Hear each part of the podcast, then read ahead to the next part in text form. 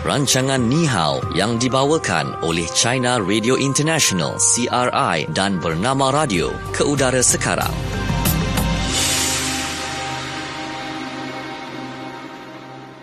Ya, bernama radio stesen berita bisnes anda. Selamat petang kita ucapkan kepada anda semua yang terus setia dengarkan kami di Bernama Radio. Dan uh, seperti biasa waktu ini, kita ada program Ni Hao yang dibawakan oleh China Radio International dan Bernama Radio. Okey, jadi peluang untuk anda memenangi wang tunai RM50 pada hari ini dalam kuis Kenali Cina. Okey, di segmen yang uh, hampir nak hujung nanti. Okey, sebelum belajar bahasa Mandarin. Dan uh, saya akan temani anda, Natasha Aimi bersama-sama sahabat yang berada di CRI Beijing, China. Waktu ini kita ada Fadil. Selamat petang, Fadil. Selamat petang, Natasha. Apa ya, khabar? Saya baik-baik saja. Fadil, okey okay. pada hari ini? Okey, okey. Baiklah. Okey, baik. Jadi tak nak buang masa, kita terus saja ke segmen yang pertama. Kita ke fokus di China. Fokus China. Ya, baik. Isu beban pembelajaran. Ya, sekali lagi menarik perhatian ramai uh, di negara China, khususnya dalam kalangan ibu bapa pada masa kebelakangan ini. ya. Uh, berikutan kerajaan di beberapa tempat yang memperkenalkan pendekatan untuk mengurangkan beban kerja rumah ya di samping menggalakkan pendidikan yang sempurna dan seimbang untuk para pelajar termasuklah dalam bidang moral dan kesukanan. Dan sehubungan itu juga uh, pegawai Kementerian Pendidikan China berkata usaha mengurangkan beban sekolah bukan bermaksud merendahkan matlamat pelajaran dan kerajinan tetap diperlukan oleh para pelajar ni untuk menjadi insan yang handal dan juga berguna. Ha, jadi kita nak dengarkan keterangan daripada Fadil tentang saranan kerajaan itu yang memperkenalkan pendidikan yang sempurna dan seimbang untuk uh, para para pelajarnya itu. Bagaimana Fadil? Okey, mungkin saya rasa keadaannya di China dan Malaysia adalah lebih kurang sama dan dalam hal ini kerajaan uh, maupun China dan atau uh, kerajaan Malaysia uh, memang tetap menggalakkan pendidikan yang sempurna dan saintifik kepada para pelajar yang mengikuti pendidikan uh, wajib.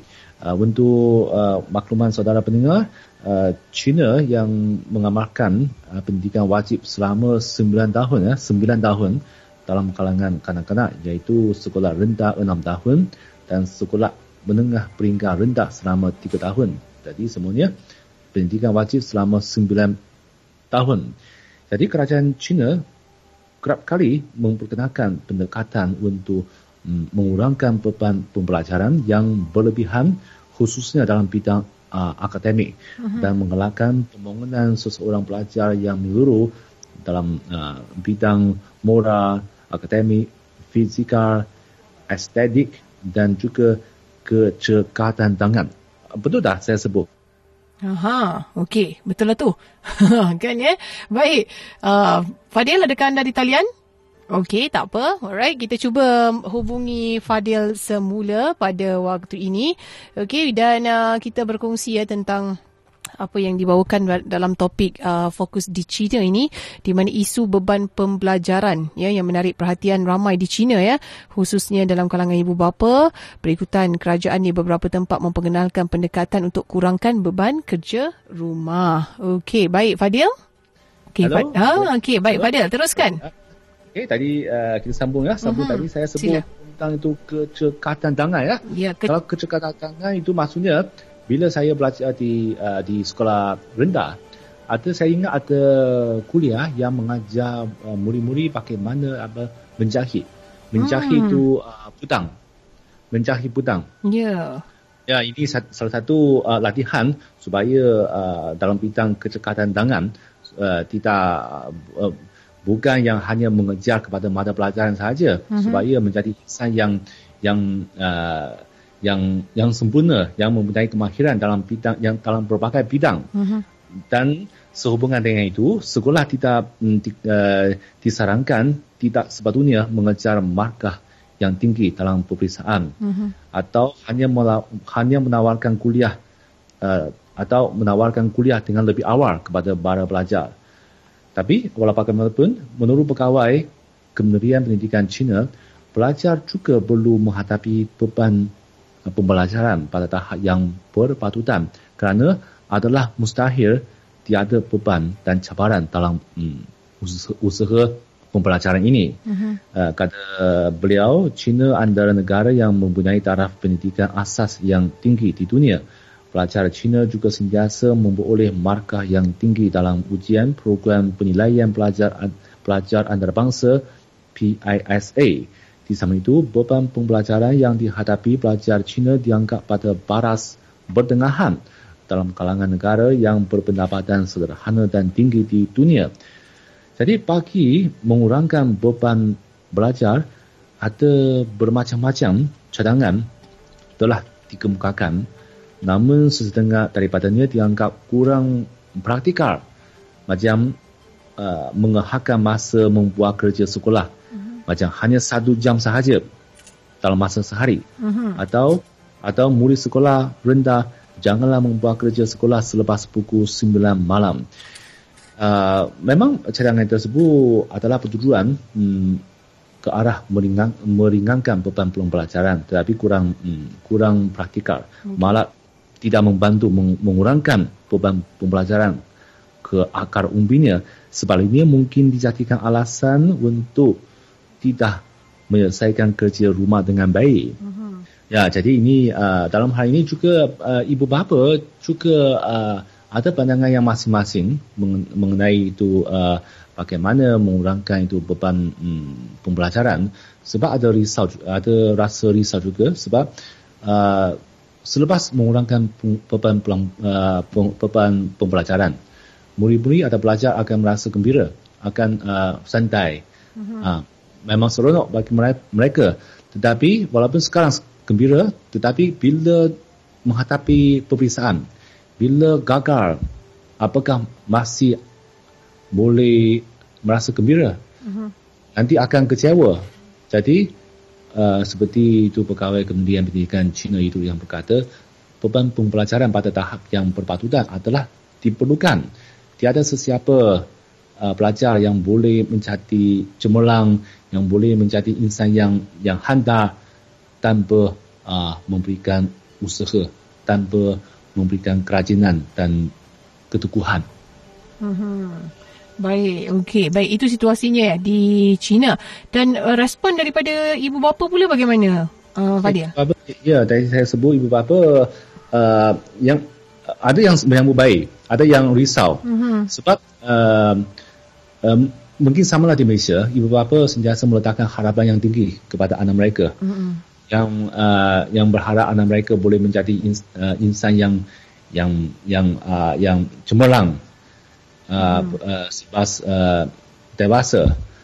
Jadi uh, walaupun kadang-kadang uh, beban uh, sekolah, pihak sekolah meringankan beban pembelajaran, tetapi uh, ibu bapa masih uh, ingin um, memberikan peluang kepada anak mereka supaya mengikuti kuliah tambahan uh-huh. di institusi pendidikan bukan di sekolah, di institusi pendidikan yang lain, swasta. Hmm. Ya. Yeah.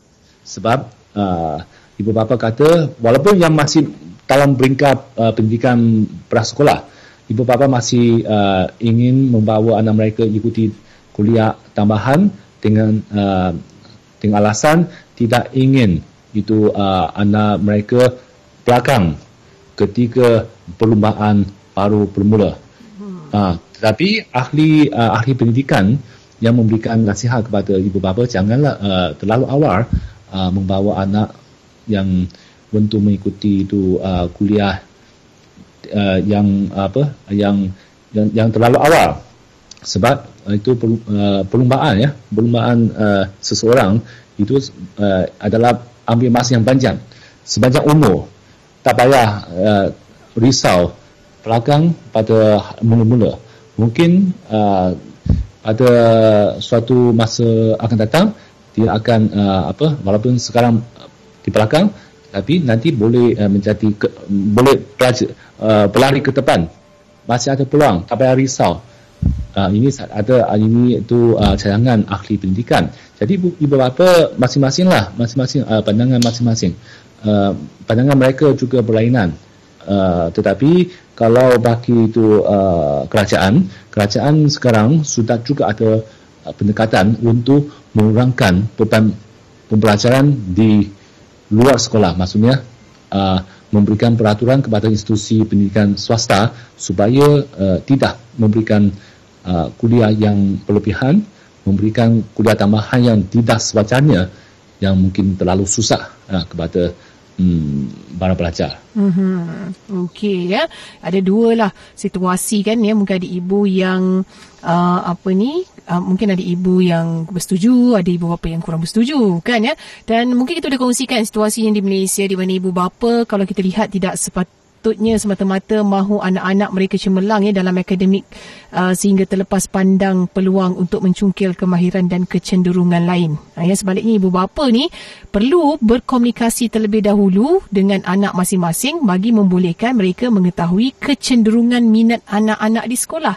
Uh, sebab kalau kita lihat zaman pun uh, dah berbeza dah sekarang ni kalau nak dibandingkan dengan um, dahulu. Uh, kan dan um, kalau kita lihat di sini kan apa yang dikongsikan oleh pengerusi kumpulan bertindak ibu bapa bagi pendidikan ataupun PAGE oh ya di sini di mana apa yang dikongsikan uh, adalah Uh, oleh Datin Nur Azimah Abdul Rahim ini yang mengulas trend ibu bapa yang masih mengukur kejayaan uh, dalam peperiksaan ya sebagai penanda aras kecemerlangan anak-anak dan berlumba-lumba pula tu hantar anak-anak mereka ke kelas tambahan kan untuk capai A dalam result peperiksaan. Malah ada pula yang hantar anak-anak mereka ke kelas tuition daripada tahun satu lagi dan ada yang menghadiri lebih daripada satu kelas tuition. Ah kan ya jadi dilihat uh, beliau berpendapat kegairahan ibu bapa memenuhi masa lapang anak-anak ini dengan kelas tambahan sejak awal persekolahan sebenarnya secara tidak sedar ya telah meragut kebebasan zaman kanak-kanak uh, itu sendiri. Anak-anak ni uh, mereka ni mempunyai kecenderungan serta minat masing-masing ya dan perkara itulah yang seharusnya diasah contohnya dalam bidang sukan contohnya.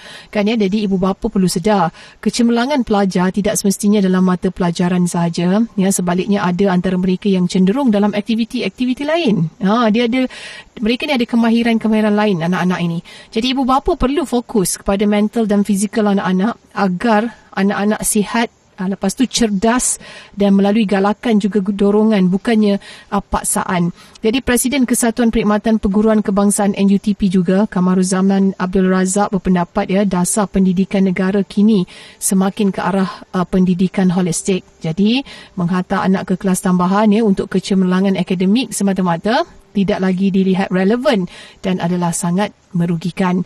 Okey, jadi kalau ibu bapa menghantar anak ke kelas tambahan untuk memantapkan komunikasi dalam bahasa Inggeris ataupun asas agama Islam, itu mungkin dilihat bagus. Tetapi adalah lebih baik wang itu uh, dilaburkan ke tabung PIBG ataupun Persatuan Ibu Bapa dan Guru ini bagi menjalankan aktiviti yang boleh mencukil kemahiran dan juga pembangunan karakter anak-anak mereka. Hmm. Jadi beliau menyarankan ibu bapa yang berlapang dada ya mengubah uh, budaya untuk tidak terlalu berkira apabila membayar yuran PIBG sedangkan sumbangan tersebutlah sebenarnya banyak manfaat untuk kepentingan pembelajaran murid-murid. Dan uh, apa yang kita nak kongsikan juga pada tahun sejak tahun 2017 sebenarnya Kementerian Pendidikan telah pun memperkenalkan pelaporan pentaksiran sekolah rendah PPSR. Uh, ini mencakupi ujian pencapaian sekolah rendah UPSR. Kemudian ada juga laporan pentaksiran bilik darjah PBD, pentaksiran psikometrik serta pentaksiran aktiviti jasmani, sukan dan kokurikulum PAJSK. Okey, di mana PPSR ni bukan sahaja menilai tahap akademik, malah dalam um, apa ni penilaian ini ya, turut melihat perihal fizikal, intelektual dan juga interpersonal seseorang seorang murid itu sendiri. Ha, jadi UPSR hanya merupakan satu daripada empat komponennya dan format PPSR ini sebenarnya memberi peluang kepada ibu bapa untuk lebih mengenali kecenderungan serta potensi anak masing-masing kerana pentaksiran yang dilakukan adalah lebih menyeluruh. Selain daripada akademik, turut dilihat adalah um, kepribadian, attitude anak-anak uh, ataupun anak murid itu sendiri kan ya tanggungjawab mereka karakter mereka semuanya akan dilihat secara menyeluruh. Okey? Itu situasinya di Malaysia. Okey baik itu topik kita tentang beban pembelajaran. Okey di China pun ada juga uh, perkara ini berlaku malah di Malaysia juga. Okey dan kita kita seperti yang kita kongsikan tadi dah tentunya ada jalan penyelesaian kan untuk um, melihat situasi ini mengikut kesesuaian uh, kepada anak-anak ibu bapa pihak sekolah juga. Okey baik. Itu untuk fokus di China. Kita ke segmen seterusnya iaitu fokus apa kata anda? Fokus apa kata anda? Baik, topik yang kita bawakan uh, dalam fokus apa kata anda. Soalannya adalah, pada pendapat anda, adakah pelajar-pelajar sekarang lebih terbeban dengan kerja sekolah berbanding dahulu? Ah, ya, adakah pelajar-pelajar sekarang lebih terbeban dengan kerja sekolah berbanding dahulu? Okey, tinggalkan komen anda di Facebook bernama Radio. Okey, baik. Encik Ismail kata, Ah, okey. Kalau kita lihat uh, beban di dirasai oleh pelajar ini tak ada beza. Dulu pun ada juga. Sekarang pun ada. Cuma kita lihat sekarang ini uh, tiba-tiba je kita tengok beg sekolah anak-anak kita ni makin berat kalau nak bandingkan dengan zaman dahulu.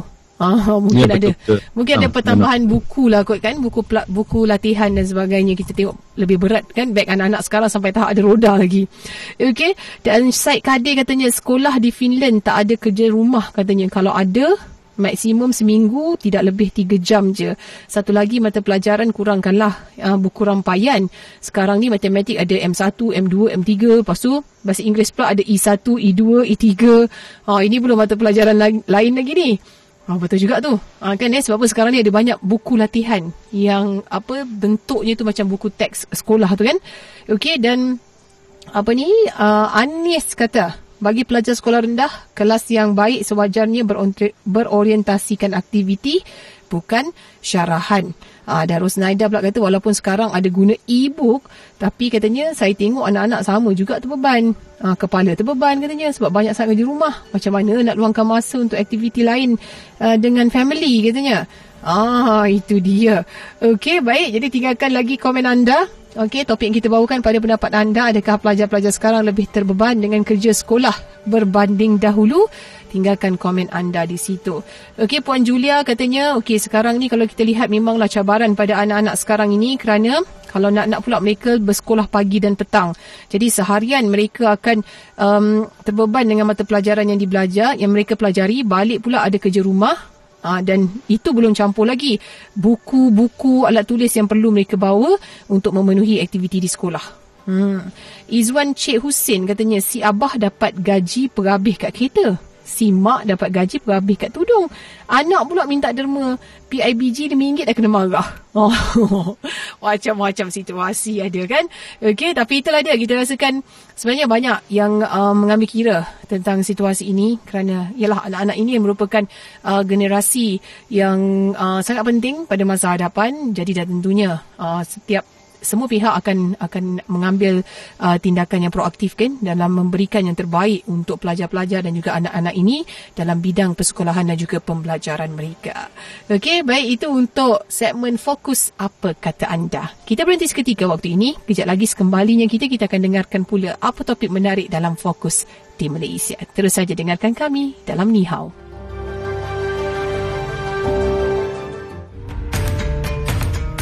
Anda kaki melancong? Suka melawat ke tempat-tempat menarik serata dunia? Pastilah momen-momen indah sepanjang perjalanan wajib anda abadikan sebagai kenang-kenangan. Jom sertai pertandingan video pendek Anjuran Pusat Kebudayaan Cina CCC di Kuala Lumpur dan anda berpeluang memenangi hadiah wang tunai RM5,000 dan tiket penerbangan ulang alik ke China dengan tema China Beyond Your Imagination – Mari rebut peluang ini dengan menghantar video kreatif anda. Durasi bagi setiap penyertaan adalah di antara 1 minit hingga 5 minit dan setiap penyertaan mestilah menepati tema dengan membawa mesej perkongsian pengalaman yang terindah dan terbaik semasa berada di China. Muat naik video pendek anda di Facebook beserta hashtag China Beyond Your Imagination, hashtag CCCKL Video Contest 2019 dan hashtag Visit China. Selain itu, hantar penyertaan lengkap di laman Facebook China Cultural Center di Kuala Lumpur. Tarikh tutup penyertaan pada 9 Januari 2020. Jadi tunggu apa lagi? Sertailah sekarang. Kapsul program malam ini. Pertumbuhan uh, pada kadar 8% dan kami menjangkakan pertumbuhan yang stabil dengan kemunculan jenama-jenama baru di pasaran sama ada jenama dari luar negara mm-hmm. ataupun jenama-jenama yang dibangunkan di dalam pasaran tempatan daripada segi uh, nombor mm-hmm. eh. jenama-jenama daripada McDonald's mm-hmm. ya uh, Mary Brown mm-hmm. uh, Fish Manhattan Market Papa Rich Secret Recipe Char Time, Tea Life dan semestinya tidak terbatas kepada produk-produk uh, yeah. makanan minuman sahaja uh, dari segi perkhidmatan kita juga ada perkhidmatan dobi pendidikan awal dan kami juga sedang mengkaji kemungkinan pengujudan jenama penjagaan orang tua postnatal selepas mm-hmm. bersalin juga so kami melihat daripada pendidikan awal mm-hmm. penjagaan awal bayi kanak-kanak pendidikan awal di peringkat tadika hingga ke alam persekolahan sehingga ke mm-hmm. penjagaan warga tua Puan Azlina Juliana Abdul Jalil, Ketua Pegawai Operasi Sokongan Perniagaan Perbadanan Nasional Berhad PNS, Kapsul program malam ini. The Skills kita kena jelas dengan matlamat yang kita inginkan.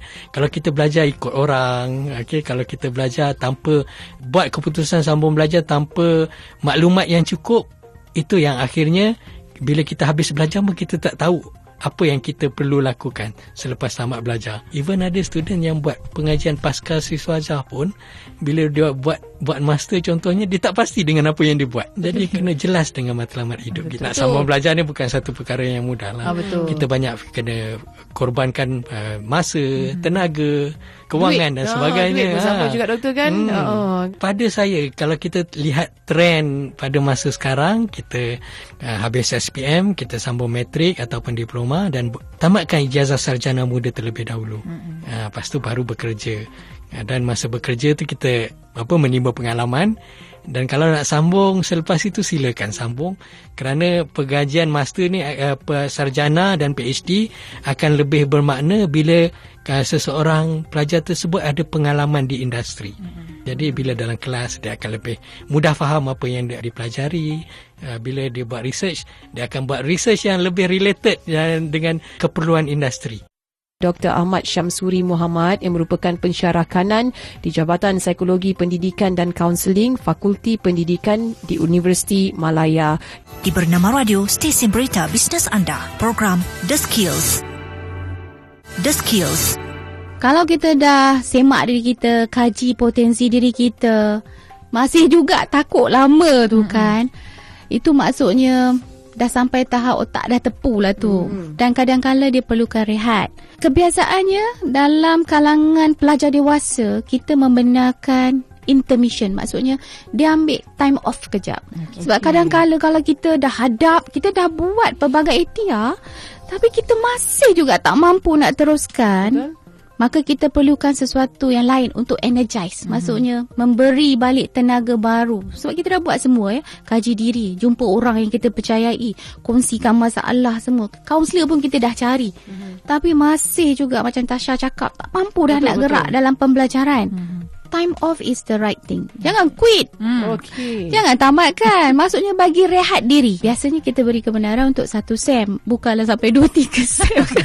satu dua, tiga sem. sem lampau lah. Ya, yeah, anggap memang nak berhenti dah tu. Ya, yeah, ya. Yeah. Habis momentum orang kata. Kalau ah. ambil banyak sangat. So, pergilah get away. Pergilah ke mana-mana yang dia boleh, you know, lupakan seketika. Dan cari sumber kekuatan. Buat refleksi diri. Ala-ala muhasabah lah. Renungkan balik. Dr. Rafidah Aga Muhammad Jaladin mm-hmm. yang merupakan pensyarah kanan Jabatan Psikologi Pendidikan dan Kaunseling di Fakulti Pendidikan Universiti Malaya. Di Bernama Radio, stesen berita bisnes anda, program The Skills. Teruskan mengikuti rancangan Ni Hao yang dibawakan oleh China Radio International CRI dan Bernama Radio.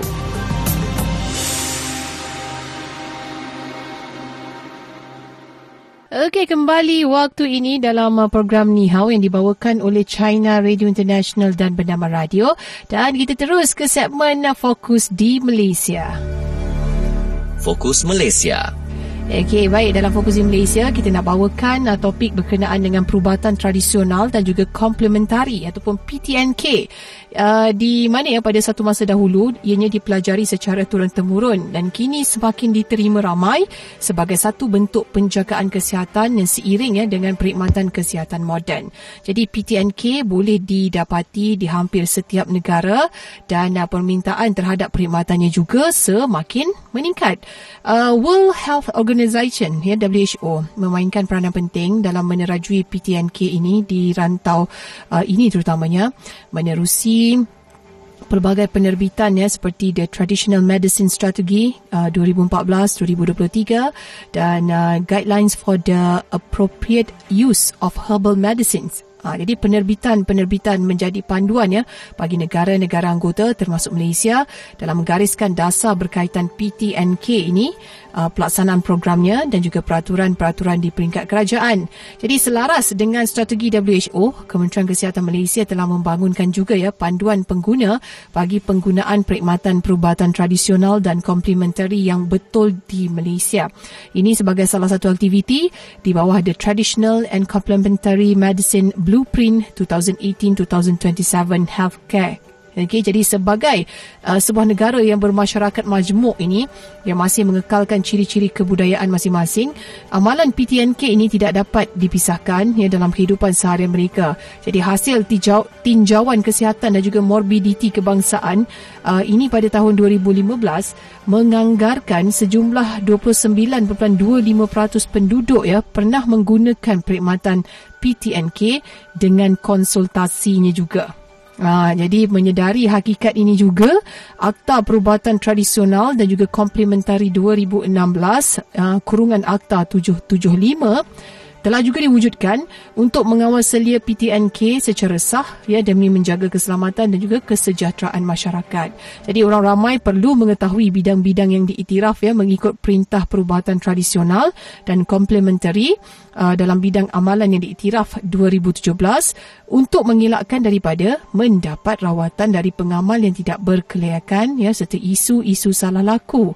Jadi buat masa ini ada tujuh bidang amalan yang diiktiraf di bawah perintah tersebut iaitu perubatan tradisional Melayu, per, uh, perubatan tradisional Cina, perubatan tradisional India, homeopati, uh, kiropraktik, osteopati dan juga amalan pengubatan Islam. Ha, jadi seorang pengamal yang mengamalkan PTNK di Malaysia perlulah memastikan bahawa bidang perubatan yang diamalkan adalah diiktiraf ya dan menurut uh, Akta PTNK 2016 mana-mana pengamal yang ingin mengamalkan ataupun memberikan perkhidmatan PTNK perlu berdaftar dengan majlis PTNK dengan syarat ya memenuhi kriteria serta mempunyai kelayakan yang telah ditetapkan oleh majlis PTNK ini. Ha, jadi sijil pendaftaran akan diberikan kepada pengamal yang berdaftar. Pengguna juga dinasihatkan untuk mendapatkan maklumat berkenaan sijil pendaftaran pengamal sebelum memulakan rawatan. Ha, ya, sebab apa? Ada juga tempat-tempat yang tidak diiktiraf. Bila tak diiktiraf ni, ha, maka tak bolehlah nak menyambung ha, kan ya, sesi ataupun ilmu yang dipelajari tersebut kepada orang lain kan. Okay? Dan di Malaysia, perkhidmatan PTNK turut ditawarkan oleh hospital kerajaan ya untuk masalah kesihatan tertentu namun perkhidmatan hanya disediakan di hospital dan klinik kesihatan terpilih sahaja. Kalau kita lihat uh, sehingga Jun 2019, perkhidmatan PTNK ditawarkan di 15 hospital dan klinik kesihatan kerajaan di seluruh negara. Ya, jadi kira-kira 15,000 hingga 20,000 pengamal perubatan alternatif berdaftar dengan KKM ini. Dan dalam masa yang sama juga ya terdapat 8 universiti tempatan yang menawarkan kursus perubatan tradisional dan juga komplementari. Uh, walau bagaimanapun mereka yang tamat pengajian dalam bidang ini tidak digelar sebagai doktor. Sebaliknya di uh, digelar sebagai pengamal Ha, jadi melalui bahagian PTNK yang diwujudkan di 15 buah hospital tersebut, pesakit mempunyai pilihan ya untuk rawatan alternatif bagi penyakit-penyakit yang uh, memerlukan rawatan berbentuk terapi fisio ya dan bukan kronik. Ha, jadi ini juga membolehkan KKM memantau dan mengawal selia perkhidmatan PTNK agar mematuhi garis panduan untuk menjamin kualitinya dan menjaga kesihatan pesakit. Ha, jadi kalau kata ke hospital kerajaan pula, perkhidmatan PTNK memang boleh didapati di hospital dan juga pusat rawatan swasta yang terlibat ya dalam perkhidmatan ini di mana pesakit yang mendapatkan perkhidmatan di hospital swasta tidak dibiayai oleh kerajaan dan perlu menanggung sendiri kos yang dikenakan. Namun, pesakit diingatkan untuk tidak menggantikan rawatan perubatan moden ya dengan rawatan alternatif sepenuhnya. Lebih-lebih lagi bagi penyakit yang kronik seperti kanser dan sebagainya. Okey, itu situasinya di Malaysia. Di China sendiri pun saya rasakan banyak kan rawatan-rawatan tradisional China, Fadil. Ya, betul. Sekarang uh-huh. itu perubatan tradisional China juga banyak digunakan untuk merawat berbagai jenis uh, penyakit malah sekarang ia juga memanfaatkan teknologi moden misalnya uh, macam minum ubat. Mm-hmm. Kalau dulu kalau minum ubat uh, tradisional Cina kena rebus, rebus berbagai jenis macam herba. Betul. Uh, ambil masa yang lama mm-hmm. dan rasanya uh, sangat pahit, tak sedap, susah nak minum. Tapi sekarang sudah boleh dimasukkan dalam macam kapsul. Sangat senang saja, senang bentuk uh, minum. Mm-mm. Dan selain itu, selain dalam uh, um, merawat itu penyakit tanaman, itu ubat ubat uh, perubatan tradisional Cina juga didapati sangat berkesan dalam uh, apa mengubati itu macam uh, uh, sakit oh, otot macam urut mm-hmm. dengan itu urut dengan urut dalam eh, teknik yang tertentu uh, boleh uh, sembuh dengan dengan cepat ya ini tapi kena pergi ke hospital hospital atau klinik yang diiktiraf diiktiraf juga mm-hmm. yang disahkan oleh kerajaan Baik. ini juga sangat penting uh, untuk para uh, penyakit. Kalau kalau di China kan mempunyai pelbagai juga uh, apa ni kaum juga kan di China kan. Adakah uh, ya. cara rawatan itu juga uh, ada pelbagai juga Fadil? Ada pelbagai ada. Mm-hmm. Setahu saya ada etnik minoriti yang lain, mm-hmm. mereka ada uh, ada ilmu perubatan uh, tersendiri mereka dan mereka juga um, mereka juga ada gaita atau konsep untuk menjaga kesihatan sebab uh, kalau menurut ahli perubatan mm-hmm. itu uh, keadaan alam sese, uh, sesebuah tempat ya uh, berkaitan rapat dengan kesihatan jadi uh, ilmu perubatan uh, uh, di satu tempat yang dihasilkan di sana adalah mungkin lebih sesuai untuk mengubati penyakit yang uh, yang ada di sana. Jadi uh, kaum minoriti di kawasan uh, tersebut mereka mempunyai dalam menghasilkan uh, kaedah atau konsep mereka untuk mengubati penyakit dan menjaga kesihatan. Mm-hmm. Uh, ya. Okay. Sebab uh, uh, China luas ada iklim uh, berbeza, mm-hmm. geografinya berbeza, uh, cuaca berbeza. Jadi mereka ada konsep untuk menjaga kesihatan yang berbeza juga. Mm-hmm. Mm. Ya, itu dia kan dengan ke- kepelbagaian etnik di negara China pun membuatkan ada pelbagai jenis perubatan. Dan uh, di Malaysia sendiri dan tentulah pelbagai kaum yang ada di Malaysia ini juga uh, setiap kaum mempunyai kaedah mereka tersendiri kan dalam rawatan tradisional ini. Okey, baik itu dia topik untuk fokus di Malaysia. Okey, sekarang ni ha, peluang untuk anda untuk memenangi wang tunai RM50. Okey, jadi kita dengarkan soalan daripada Fadil untuk kuis kenali okay. China. Silakan Fadil. Okey, okey. Soalan uh, untuk hari ini ialah uh, yang mengenai itu masa pendidikan wajib di China. Soalannya ialah uh, wajib uh, pendidikan wajib di China uh, adalah berapa berapa lama? Mm-hmm. Berapa tahun? Ya, berapa lama? Okey. Baik, soalannya berapa lamakah ataupun berapa tahunkah tempoh pendidikan wajib di China? 0326927939. Okey, jadi kita tengok siapakah yang berjaya berjaya menjawab soalan ini. Okey. Berapa lamakah tempoh pendidikan wajib di China? Okey, kita ada pemanggil dah di talian. Kita ada Encik Syarifuddin. Hello. Okey, jawapannya Sembilan tahun. Sembilan tahun. Oh. Jadi bagaimana? Rendah enam tahun, menengah tiga tahun. Okay. Sembilan tahun. Baik, Fadil bagaimana? Oh, tepat sekali tepat ya. Tepat sekali. Oh, maka dalam itu dengan sangat jelas ya. Baik. Kalau sekolah sekolah rendah enam tahun, sekolah rent, sekolah menengah, menengah. peringkat awal tiga tahun. Tiga Jadi tahun. Sebenarnya, Itu dia kan. Tahniah Encik Syarifuddin. Tepat jawapan. Saya ada, tam- ada jawapan tambahan lagi.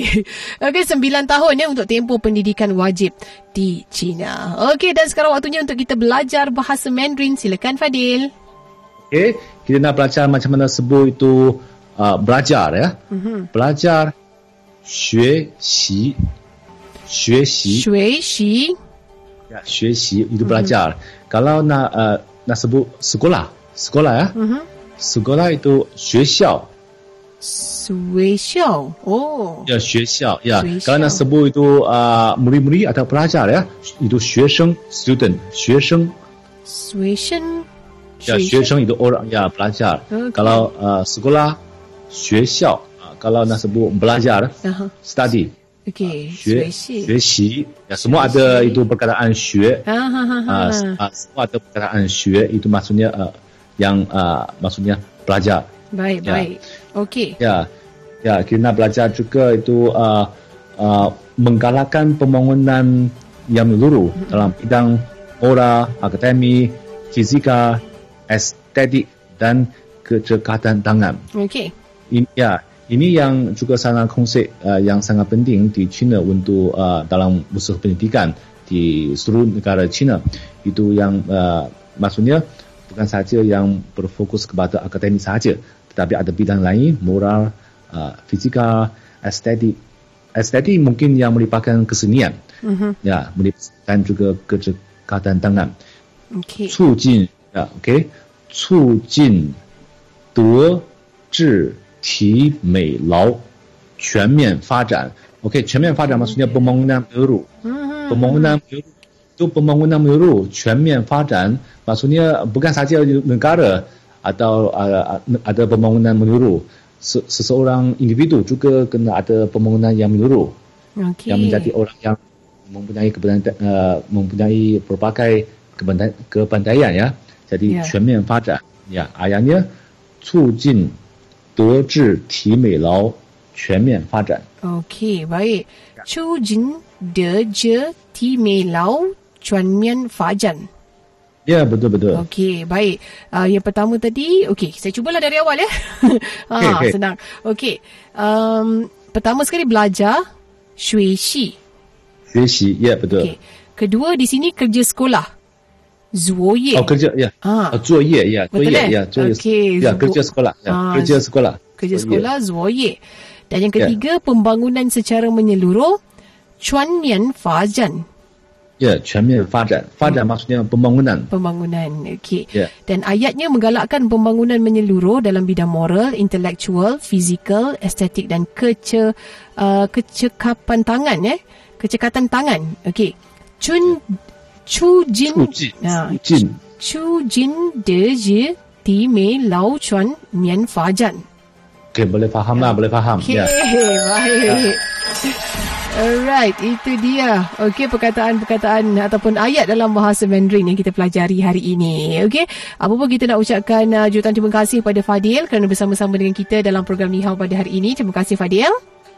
Terima kasih, okay. Natasha. Ya, dan mewakili penerbit Nihau, kita ada Hazy Rahel. Kita akan uh, bersama-sama lagi dalam program Nihau pada minggu hadapan. Dan masih lagi ada peluang untuk anda memenangi wang tunai dalam uh, segmen kuis kenali uh, China. Okey, baik. Jadi kita perlu berakhir di sini. Sehingga kita bertemu lagi. Selamat berhujung minggu. Buat Fadil juga. Okey, terima kasih. Selamat okay. hujung minggu. Selamat Jumpa lagi Fadil. Bye-bye. Ya, bye.